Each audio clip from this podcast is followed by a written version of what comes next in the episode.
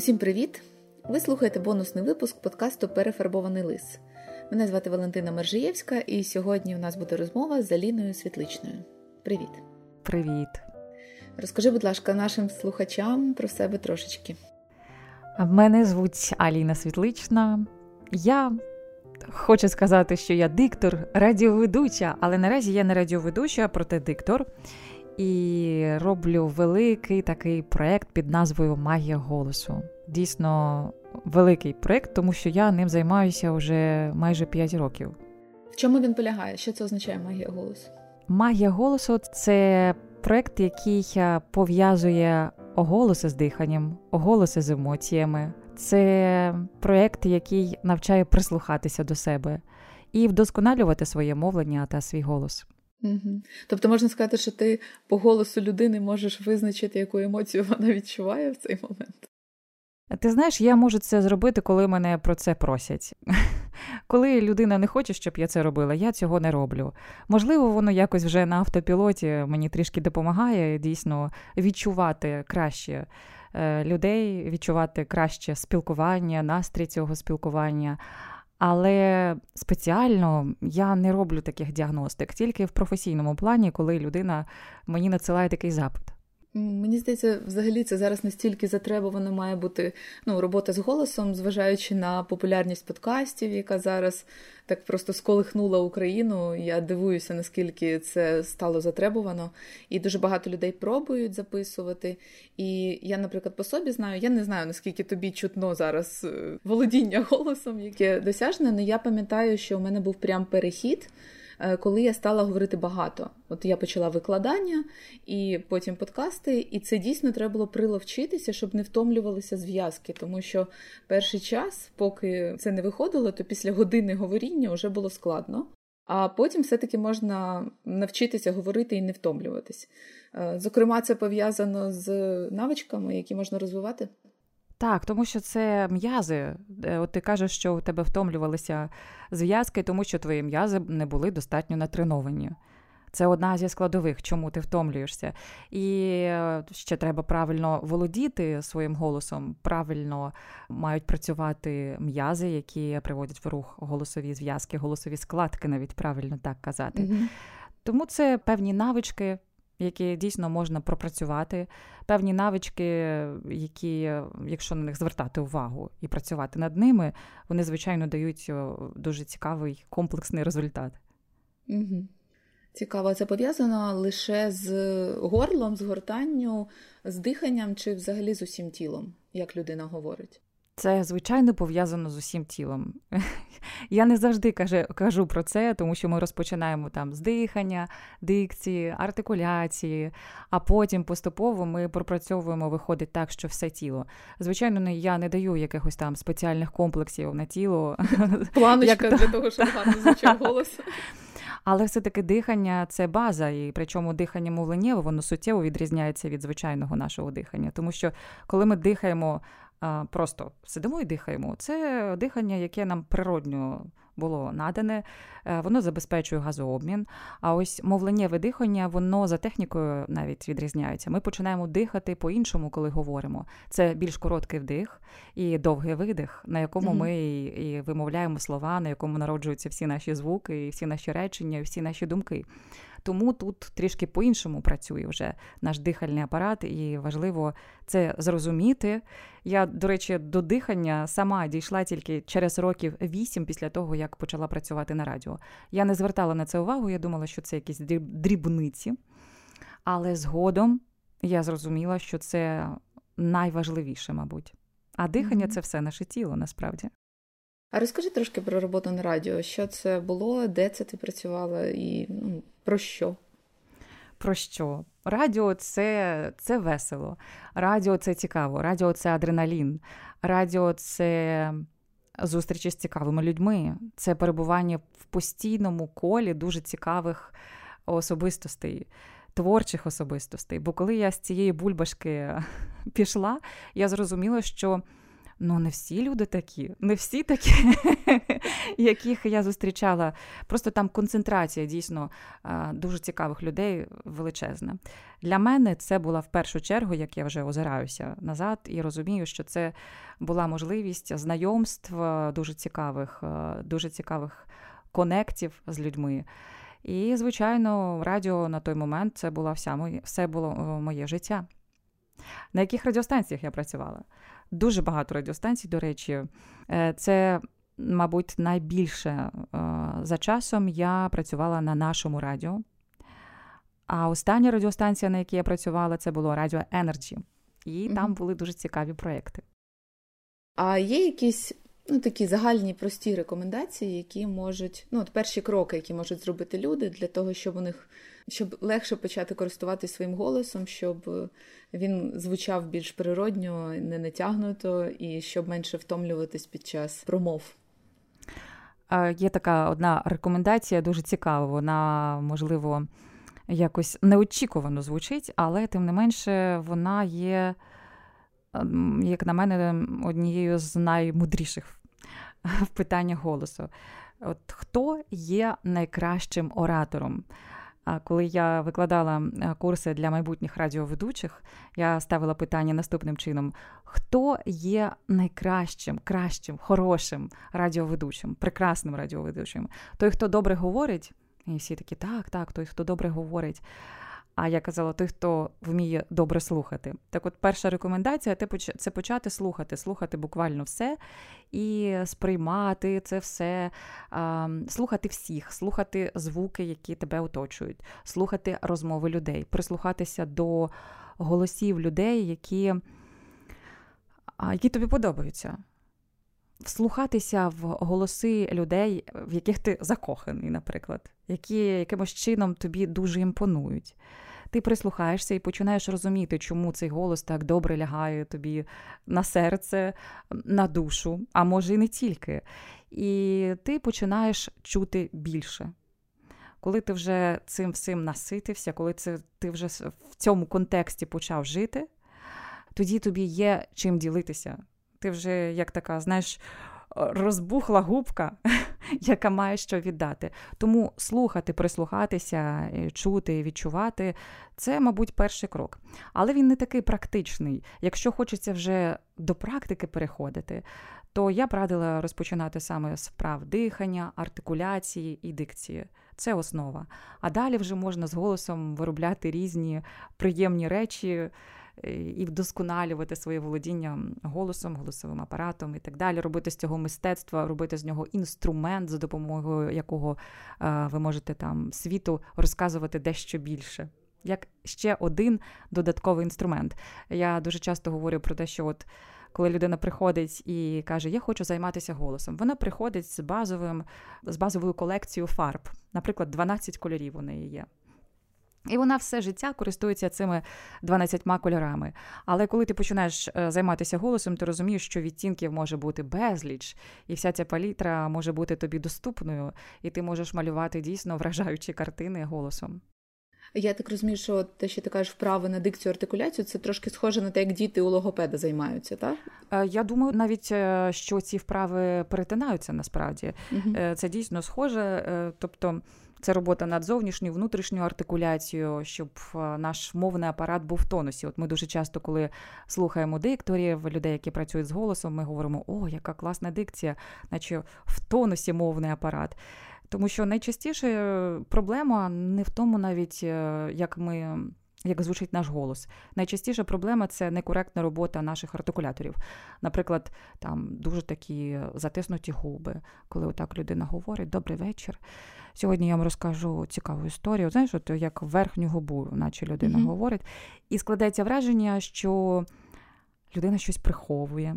Або вона зажата така. Так, або недостатньо відверта. А зажата, затиснута це коли щелепа в нас затискається. От Добрий вечір. Як ви себе почуваєте? Е, добре, вам комфортно? Так, мені дуже комфортно, і сьогодні я дуже така вся розслаблена, і зараз розкажу вам цікаву історію. Так відчуваю, що як тільки м'язи щелепи затискаються, то одразу таке дуже некомфортне відчуття. Ну і відповідно, наприклад, якщо язик у нас погано працює в поганому тонусі, ми починаємо говорити. Добрий вечір.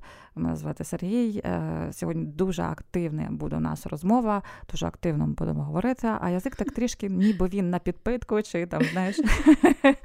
Дуже Щось... прикольно чути дійсно, як міняється так, так. вимова. Тобто, здавалося, від того, як працюють наші губи, язик чи щелепа, дуже багато залежить, е, в який ми метаконтекст передаємо співрозмовнику. Цікаво, як. Так, це дуже цікавий момент, і здавалося б, простий. Тут всього-навсього треба пропрацювати, привести в тонус мовний апарат, і звучання змінюється суттєво. Скажи ще, будь ласка, а от підготовка голосових зв'язок чи дихання, яка потрібна для співів і для промови, це споріднені речі, чи там є відмінності? Це споріднені речі, але е, це різні речі, як це не, не дивно. Тобто Є такі місця, де е, це все, звичайно, дотикається одне до одного, як уроки вокалу та уроки е, з постановки мовлення.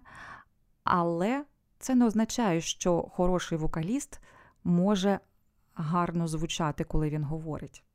Тобто він може говорити в своїх таких звичайних, не дуже гарних вже налаштунках, налаштуваннях початкових, але він вміє гарно співати. І це не означає, що людина, яка гарно говорить, вона mm гарно співає, як, наприклад, я. Тому що я не займалася вокалом. Звичайно, е, я, якщо прийду на уроки вокалу, в мене вже будуть якісь навички, які будуть допомагати мені краще співати, можливо, які допоможуть мені. Але це не означає, що якщо ви займаєтеся вокалом, автоматично ви будете гарно говорити. І навпаки. Це, мабуть, як біг і танці. І то, і то це про рух, але техніка трошки інша і допомагає просто, що серце треноване. так? Саме так. Якось. Тобто є вже якісь моменти, які пропрацьовані. Наприклад, дихання, як правило, вокалістів дуже гарне і хороше поставлене. Дикція артикуляція так само. Угу. Слухай, а мені ще цікаво, от це вже теж спостереження по собі, що у мене дуже залежить навіть висота тембру, яким я говорю, від внутрішнього стану. Іноді буває такий дуже глибокий низький голос, а іноді буває такий весь моторний і заведений, в залежності від того, як я це відчуваю зсередини. Тобто... Бачиш, як добре насправді в тебе, тому що у тебе голос пов'язаний з твоїми емоціями. Це дуже природній, здоровий стан голосу. А, Погано, коли людина, наприклад відчуваю різні емоції, але голос завжди звучить однаково. Uh-huh. До мене часто приходять там дівчата, хлопці кажуть: ти знаєш, я от записав там е, голосове повідомлення і вітала свою подружку з днем народження, і мені здавалося, що я так весело її вітаю. У мене такий веселий, класний голос. А коли послухала, у мене там привіт, я до тебе. Ну. Желаю тобі всього хорошого.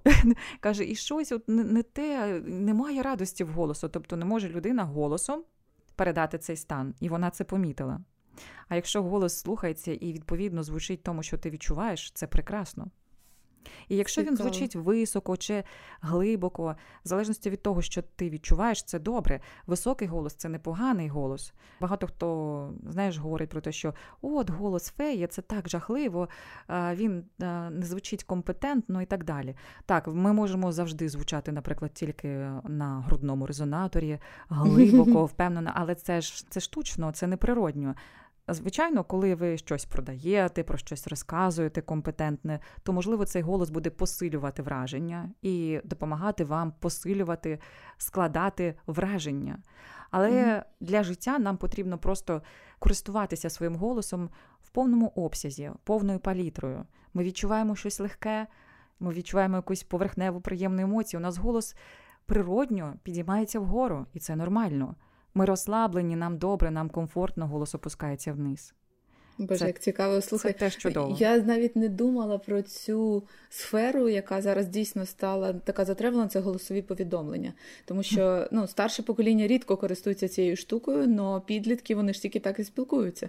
Іноді так смішно, я коли іноді з учнями своїми е, листуюся, вони всі підлітки, іноді приходить голосове повідомлення, а там тільки одне слово так, наприклад. Тобто їм простіше записати це голосовим повідомленням, ніж написати три літери в чатику. Але мені хочеться ще поговорити про один твій проект, тому що все-таки у нас подкаст про літературу. Е, він народився з ідеї перечитати, що ж нам пропонували читати в шкільному курсі. Але от ми з Машою зараз вже підрахували, що ми близько 50 творів вже обговорили, і ще трошки там є, залишилося в шкільній програмі, і ми поступово будемо виходити за її межі, тому що є відчуття, що від нас ще важливе приховали. І я знаю, що нещодавно ти започаткувала теж свій літературний проєкт, такий канал, в якому ти читаєш літературні твори. Розкажи трошки про це. Він народився спонтанно, я його робила, відверто скажу, майже для себе. Мені дуже вкрай захотілося щось начитувати в мікрофон українською. І я подумала: ну добре, я буду спочатку читати якісь твори, які мені до вподоби, які мені подобаються, які з якими хочеться когось познайомити. Хто там підпишеться на той телеграм-канал, той буде слухати, кому цікаво. Я не замислювала його як щось таке масштабне чи якийсь суперпроєкт. Він такий, знаєш, домашній домашній. Я сіла, зачитала і виклала в телеграм-канал, тому що можна було там на Ютуб викласти ще кудись, тобто на широкий загал. Але мені чогось захотілося такої камерності, е, домашньості. Просто от ти сидиш, читаєш голос. Деяким людям приємно слухати мій голос. І я думаю, от кому буде приємно слухати цим голосом українські твори, і таким чином, можливо, з'явиться в людей бажання почитати щось з української літератури. Е, почитати щось про українських митців. Це не обов'язково, я так вже розумію, навіть для себе це не обов'язково тільки література, можливо, це митці різноманітні. Тому поки що так, це проєкт, який абсолютно спонтанним і продовжує бути. Е, коли в мене є час і натхнення, як кажуть, я сідаю і записую або уривки якогось твору, або короткий огляд цього твору, або цікаву оповідку про якогось письменника чи митця, який зачепив мою душу і серце, і про якого дуже хочеться поділитися. Зараз, наприклад, я е, можливо, мені слід цього соромитися, але скажу тобі відверто, що Валер'яна Підмогильного я відкрила два тижні назад для себе, два тижні тому. Я дуже рада за тебе. Для мене це теж було відкриття. І я була вражена. Я була вражена, наскільки він вміє тонко, психологічно описувати своїх героїв. Я навіть не думала, що в нашій українській літературі є настільки круті письменники-психологи. От для мене він відкрився як психолог саме, але ще й дуже прекрасна мова в нього. В нього прекрасні метафори, е, слова, які для мене іноді новими виявляються. Я запам'ятала слово, наприклад, будило. Це будильник у нього. Тобто є що виписати в його творах для себе якийсь і розширити свій е, словниковий запас. Я вражена. Ти знаєш, я думаю, що те, що ти сказала, що, мабуть, може, треба цього соромитись. Я думаю, що це не про нашу літературу, тому що дійсно дуже багато творів були невідомими, і це свідомо було зроблено, що тільки про кріпаків, про боротьбу робітничого класу чи пригнічене е, селянство. Тобто ми могли мати доступ до цих творів, а дуже багато інших були закриті. От ми зараз порівнюємо е, з Машею. У нас виходить, ми вчилися в різний час в школі, і у нас була дуже різна шкільна програма. Тобто частину того, що ми вивчали, слава Богу, вже прибрали, і дуже багато додали нового. І це дуже тішить, тобто динаміка позитивна. І мені здається, що зараз дійсно такий саме час, щоб більше українців відкрили для себе новий погляд на українську культуру, да, і не тільки на письменництво, на поетів, а й на художників, на музикантів. Тобто, з очевидністю вони були, просто у нас якось не було повної картини, і тепер ми її собі добудовуємо. Саме так. Ти знаєш, я е, днями зробила те, чого не думала, що я це зроблю в своєму житті коли-небудь. Я виконала три книжки. Причому я ж ти знаєш, живу в Іспанії, і книжки для мене друковані мовою, яку я добре розумію, а це українська і російська. Ну, це знаєш, як щось відривати від серця. Але я дійсно викинула три книжки, і це книжки трьох російських письменників. Не російською мовою, російською деякі іноземних письменників я залишаю, а саме трьох російських класиків. І я скажу, чому я їх викинула і чому я наважилася це зробити, хоча відверто це було важко зробити. Не з першої спроби мені це вдалося. І я коли читала підмогильного, у мене саме ця думка прийшла в голову, все-таки це зробити, тому що я подумала, скільки у мене ще залишилося нечитаної української літератури, у мене просто не буде часу на російську. Якщо мій син захоче, наприклад, там через якийсь час читати російських класиків, припустімо, він завжди, якщо що, зможе знайти це в інтернеті.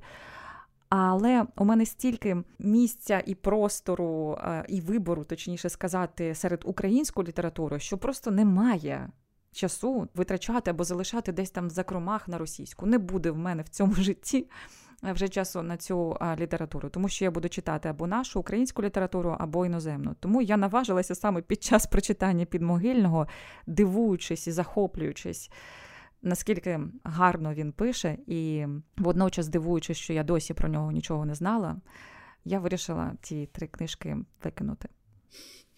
Цікаво, цікаво, да. Зараз всі переглядають свої бібліотеки, трошки перетрушуються. Слухай, ти торкнулася оце питання, що ти живеш в Іспанії, можна тебе про це трошки попитати? Звичайно. Мені просто зараз дуже цікаво спілкуватися з людьми, які зараз вимушено виїхали через війну. Скажемо нашим слухачам, що ти виїхала кілька років раніше. Тобто у тебе вже трошечки довше цей е, досвід і. Е, з одного боку він більш позитивний, бо це не була така прям вимушена. Це не було так травматично. Да, да. Але водночас е, оце відчуття е, збереження зв'язку з Україною, от воно присутнє. Як тобі вдається зберігати оцей зв'язок? Наскільки це складно взагалі, чи це не складно? І що найбільше допомагає в цьому збереженні? Я навіть не знаю, я не роблю нічого спеціального. Я роблю тільки те, що я хочу в даному випадку, і те, що робить мене енергетичнішою, сильнішою. Коли я тримаю зв'язок з Україною, я відчуваю цей зв'язок, я відчуваю силу, я відчуваю енергію, я відчуваю життя. І я ні на годинку, ні на хвилинку, не дивлячись на те, що я живу в Іспанії 5 років, не відчувала розриву з Україною. Тобто я завжди відчувала цей зв'язок. Коли настала війна, цей зв'язок ще більше посилився. Я зрозуміла, що де б я не жила, де б я не знаходилася, я українка. Я і так це розуміла. І до війни я завжди собі, собі, і хто питав, казала, що я українка, тобто я дуже сильно себе ідентифікую як українка. І я розуміла, і в мене бажання не було ніколи ставати іспанкою чи змінювати свою національність. Мені просто зручно жити в такому кліматі, в таких умовах. Але духом, серцем я живу в Україні, я українка. Звичайно, я е, вношу за це плату, користуюся е, принадами іншої країни, але я за це, повірте мені, дуже добре плачу. Е, це мій вибір, я так живу. Обравши географічно іншу країну, інший простір, я відчуваю себе повноправною, повноцінною, повнокровною українкою. Що для цього роблю? Мені просто цікава українська культура завжди була, цікава українська література, е, цікаві українці.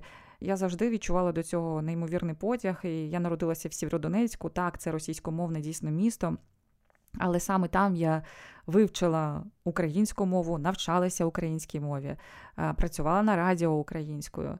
Тому навіть сумнівів немає щодо моєї самоідентифікації як українка. А ти пам'ятаєш дитинство от в Сєвєродонецьку, як там взагалі було це ставлення до України? Е, як от серед людей на побутовому рівні це відчувалося?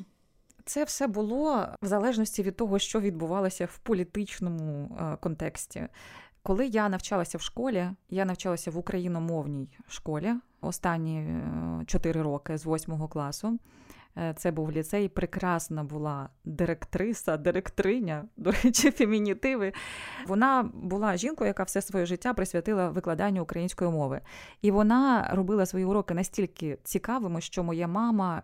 Ну, просто була закохана в неї, і вона віддала мене в цю школу через те, що вона була закохана в цю жіночку її уроки були найцікавішими. Чому? Тому що вчителі української мови, ти ж пам'ятаєш, так вимушені були робити надзвичайно цікавими свої уроки, адже в 60-х, 70-х, 80-х роках батьки могли просто усну заяву зробити і сказати: Ми не хочемо вивчати українську. І вчителі, щоб не залишитися без роботи, вони просто намагалися робити свої уроки надцікавими. І от Валентина Кирилівна була однією з таких вчительок. І мама віддала мене в цю школу, вона була повністю україномовною, не тільки на словах, але і дух України там також був присутній. Тому, коли я навчалася, я вважала, що все найкраще українське. І оцей наратив, що все найкрутіше в Москві, він почав десь якраз з восьмого класу в мене розсіюватися. Я почала закохуватися, захоплюватися українськими зірками, українськими письменниками. А далі, коли вже я почала працювати на радіо, спочатку м, говорила російською, потім, за власним бажанням, я перейшла на українську. І тут почалося найцікавіше. Перейшла якраз коли була помаранчева революція, це 2004 рік був, так? І частина людей, звичайно, на сході дійсно були налаштовані якби так проти всього цього. Тому я отримувала такі погрозливі е, повідомлення за те, що говорю українською мовою не звертала на них увагу, дякую своєму керівництву, яке підтримувало ідею говорити українською. Настрої, як ти бачиш, були дуже різні. Тобто, до того моменту, коли не почалася ось ця інсценіювання, що ми там е, на сході тільки російськомовні, а на заході тільки україномовні, є дві України. Всім подобалося вивчати українську, говорити українською і розмовляти українською мовою в Сєвєродонецьку. Дякую Багатьом. дуже. Мені дуже цікаво торкатися того періоду, коли люди мають свої власні враження і не переповідають те, що вони почули від когось, а коли це безпосередньо які відчували на собі, тому що ну ти кажеш, що був певний спротив. Так спротив переходу на українську був і в Києві також. Я в той же період змінювала мову спілкування, і в Києві відчувала такий самий спротив. Можливо, це не була агресія, але було таке підсміювання, що типу, що ти придурюєшся? Якби до цього нормально говорила, а тепер що попало. Ти знаєш, коли я в 2007 році переїхала в Київ, мене з руками і ногами забрали на радіо. Я одразу знайшла собі роботу дуже легко, тому що я володіла українською мовою з Сєвєродонецька. Я приїхала ще наді мною всі е, сміялися і казали, це ж місто сепаратистів. Як ти можеш так говорити українською мовою? А більшість тоді ведучих, які працювали на київських радіостанціях, вони не хотіли. Їм було некомфортно переходити на українську. Вони вже були, наприклад, там 5-6 років в ефірі, вони звикли говорити російською.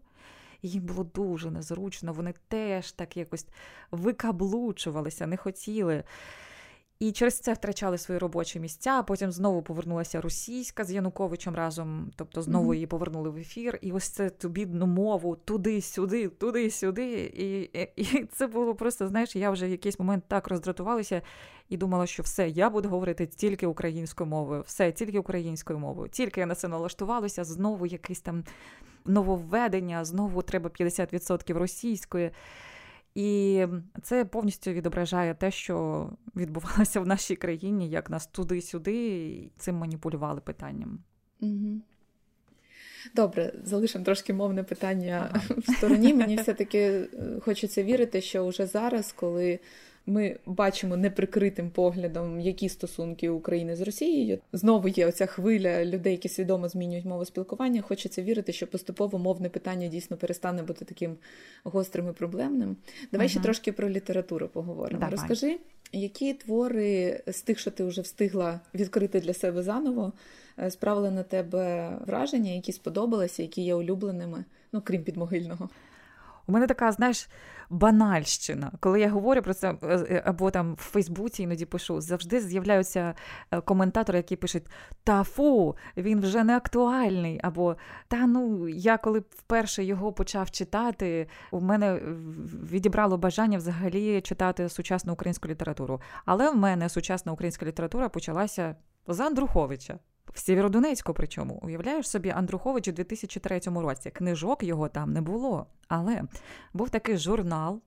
Я не пам'ятаю, де його а, в книжковому магазині. Якось я на нього натрапила, він, здається, був навіть безкоштовним. І в цьому журналі друкувалися уривки творів українських письменників. І я натрапила на уривок твору перверзія. З того моменту в мене з'явилася мрія поїхати до Львова і купити собі цю книжку. Я таки зробила. І Андрухович став першим, а далі вже пішло, пішло, пішло, поїхало. Дуже багато українських авторів наступних я відкривала для себе, але він, знаєш, як перший. Угу.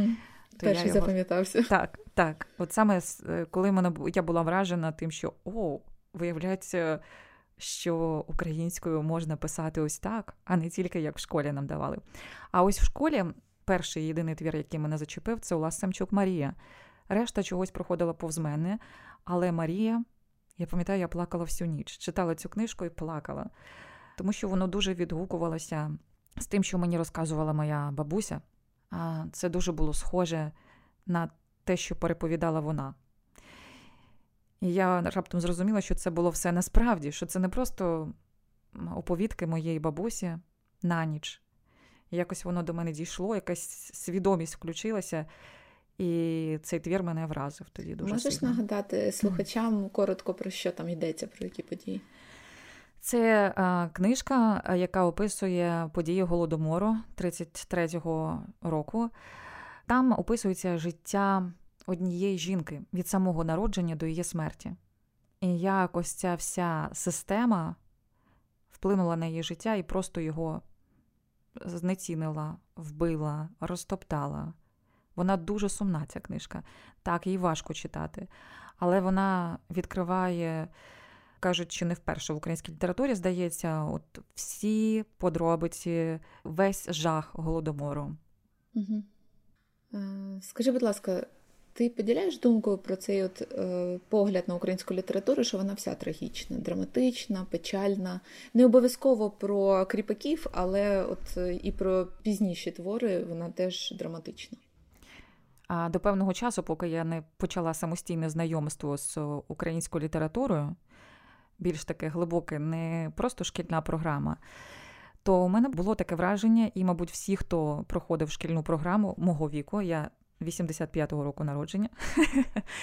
Я думаю, що всі приблизно плюс-мінус 5-10 років будуть говорити про те, що так, переважно українська література дуже така пригнічена і сумна. Це природньо, який в нас був історичний шлях, про те письменники говорили.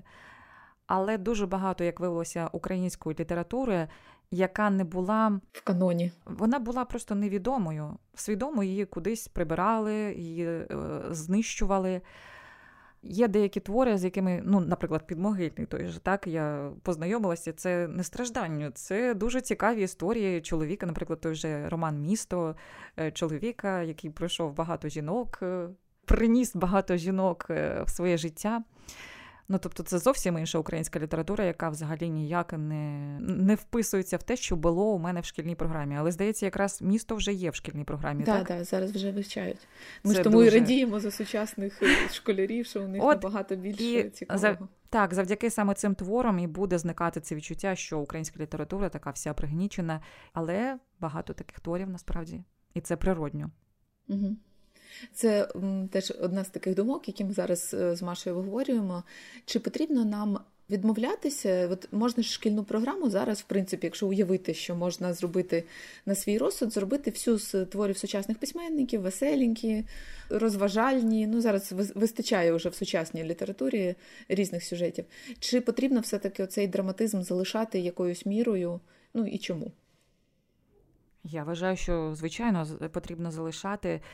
Адже якби не було у мене твору Уласа Самчука Марія, чи усвідомила б я увесь жах того, що відбувалося е, з моєю бабусею е, під час голодомору, я маю на увазі, з українцями під час голодомору. Чи усвідомила б я це? Е, Ні. Можливо, і ні. Щоб не говорили, але це стало великим таким поштовхом до розуміння, що щось не те відбувається з цією радянською владою. І, можливо, не варто за нею сумувати і за цією ковбасою по 20 копійок, чи скільки вона там була, тому що я цього не пам'ятаю.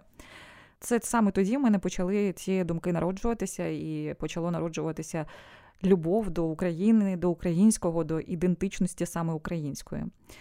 Ці драматичні твори вони допомагають зрозуміти, що відбувалося в нашій історії. А історія у нас, ми мусимо це прийняти, вона дійсно трагічна. Проте, не дивлячись на те, що вона така трагічна, ми досі живі, боремося і живіше всіх живих. Так, мені теж здається, що цей зв'язок він є важливим. Мабуть, питання в кількості таких творів, от скільки їх має бути. Насправді, mm-hmm. для таких точкових переосмислень їх впродовж школи може бути всього декілька, і е, в тому супроводі, який дорослі можуть забезпечити дітям, щоб вони пройшли не так травматично через е, цю літературу, а як от саме з винесенням досвіду. От, власне, ми, мабуть, заради цього і обговорюємо саме психологічний погляд на твори шкільної програми, щоб якимось чином підказати чи батькам, чи вчителям, чи іншим дорослим, які контактують з дітьми і підлітками, як можна допомогти осягнути оцей спадок. Якось взяти цінне з нього в своє життя і при цьому не створювати собі зайвих упереджень про українську культуру.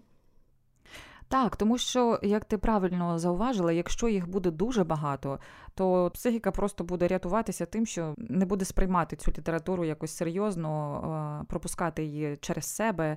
Чи готова психіка дитини щодо цього? Тому що у Лас Самчук Марія це був кінець 11 класу. Тобто, вже психіка була готова. Якщо трішки раніше, то я не впевнена, що могла б відчути.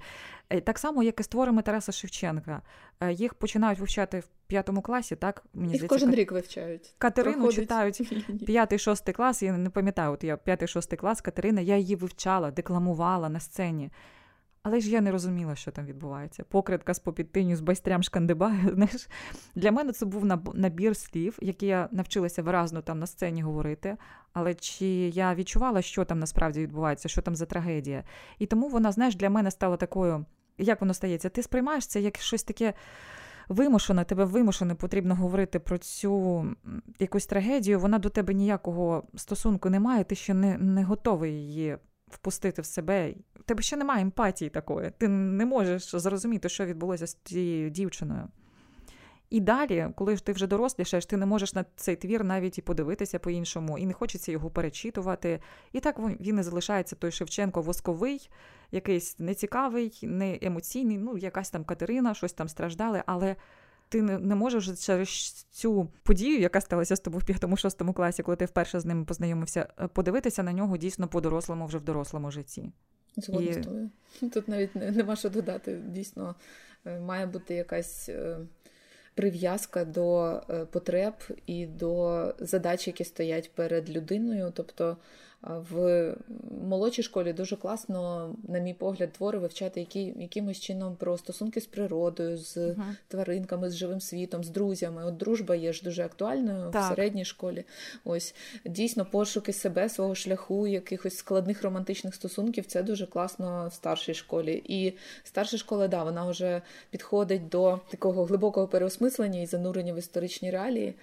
Але мені ще цікавий оцей момент думати про те, що поза школою теж є читання. Я розумію логіку тих, хто складав шкільну програму і намагалися найкращу класику, яка є, всю запихнути в межі шкільного курсу. Uh-huh. Але дуже багато творів реально варто читати після школи. Тобто, як, на твій погляд, можна розвивати цю культуру дорослого читання? Є зараз такі, які читають і отримують від цього задоволення, і ходять в книгарні кав'ярні і на гудріці викладають огляди, але все одно переважна більшість людей із закінченням школи прощаються з книжкою. Угу. Чи є якісь у тебе ну, можливо спостереження, як можна цю культуру розвинути? Ми все одно будемо читати те, що відгукується нашому стану на даний момент.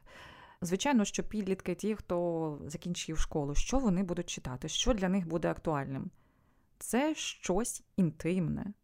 Це щось таке, що виходить за межі шкіль. Ну, я зараз говорю, спираючись на свій досвід. Чому Андрухович мене там зачепив? Ти пам'ятаєш, mm-hmm. там переверзію перші сторінки, так?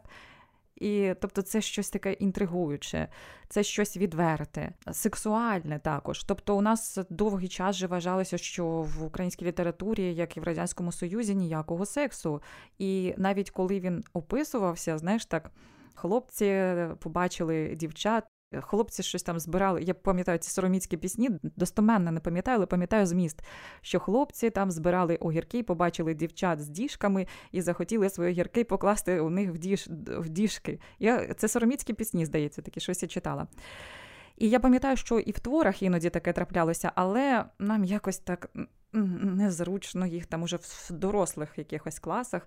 Е, вчителька незручно так оминала, а хлопчики наші там гигикали, знаєш, на задніх партах і сміялися дуже довго. От, можливо, вже навіть в 11 класі, можливо, в літературі відкривати двері, що там не тільки про страждання, не тільки про дружбу, але вже ви там можете знайти щось таке, що вас Спокус. зараз хвилює. Спокуса, що вас зараз хвилює, романтичні стосунки, інтимні стосунки. Тобто є ж дуже багато красивої літератури, де це гарно описано. А може іноді і не гарно, а може навіть і трішечки так за межею. Але якби в 11 класі, якщо хочеться, щоб люди далі читали, привідкрити їм щось таке, що в літературі є щось більш хвилююче, ніж ви знаєте зараз. Угу. Вона має Такий від... зачіп... гачечок залишити так, на так, майбутнє, так. щоб пошукали Наприклад, ще. останній твір в 11 класі. Спойлер. Ну, так, Там так. ще щось є. Там ще щось є. Приблизно так. Е, І також, спираючись тільки на власний досвід, можу сказати, що література заходить в життя тільки тоді, коли вона відгукується тобі всередині, в твоєму стану всередині. Я довгий час думала, чому мене не зачіпає поезія, я не любила вірші. І тільки два чи три роки тому я відкрила для себе поезію взагалі, в цілому. Тобто до того моменту моя, як то кажуть, психіка, можливо, або мій стан, він не був готовий до сприйняття поезії. Зараз поезія, я поезію люблю навіть трішки більше, ніж прозу.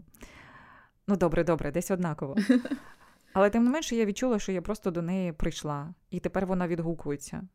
І от е, для освітнього, якщо казати процесу, важливо знати, що хвилює дітей, людей, які вже дорослішають, і що їм буде цікаво читати, що їм зараз буде лягати на серце, на душу, в душу і так далі. Можна тебе попросити на завершення прочитати е, трошечки якогось вірша чи частину вірша, який тобі от е, відгукується зараз? То мені треба налаштуватися трішки. Мені одразу хочеться, я тобі чесно скажу, зачитати Іздрика. Ти не мусиш мене розуміти. Я не мушу тебе сприймати. Надто різні у нас магніти, надто різні координати. Паралельність реалій гостра, нереальність любові люта, і усе, крім одного, не просто ми з тобою звичайні люди. Теплокровні смертні істоти і нащадки якогось ноя, і не мушу я знати, хто ти, і не мусиш ти знати, хто я. В нас взаємний нестримний спротив, в нас взаємний дикий подив, та єднає найлегший дотик. І ріднить найніжніший подих. І реальність втрачає силу, і реальність лиш там, де ми розгортаємо наші крила, залишаючись просто людьми. Клас, дякую тобі дуже. Це було дуже гарно. Я сподіваюся, що нормально. До речі, тут у цього вірша є декілька версій. Я коли читала, думаю, боже, яка ж там буде кінцівка, тому що там чогось е, є декілька кінцівок у цього вірша. Не знаю чому. Ну, може, в різні періоди життя дописував Істрик. Може. Дякую тобі дуже за цю розмову, що знайшла час. Мені дуже було цікаво поговорити і про голос, і про літературу. Дякую тобі. Я прям знаєш згадала свої радіороки. Ми залишимо посилання на канал про магію голосу і на твій телеграм-канал, навіть якщо ти кажеш, що він приватний, можливо, комусь цікаво буде послухати. Приватно там зазирнути. Да, підглянути трошечки, що там робиться. Дякуємо всім, хто були з нами, і до наступних зустрічей. До наступних зустрічей.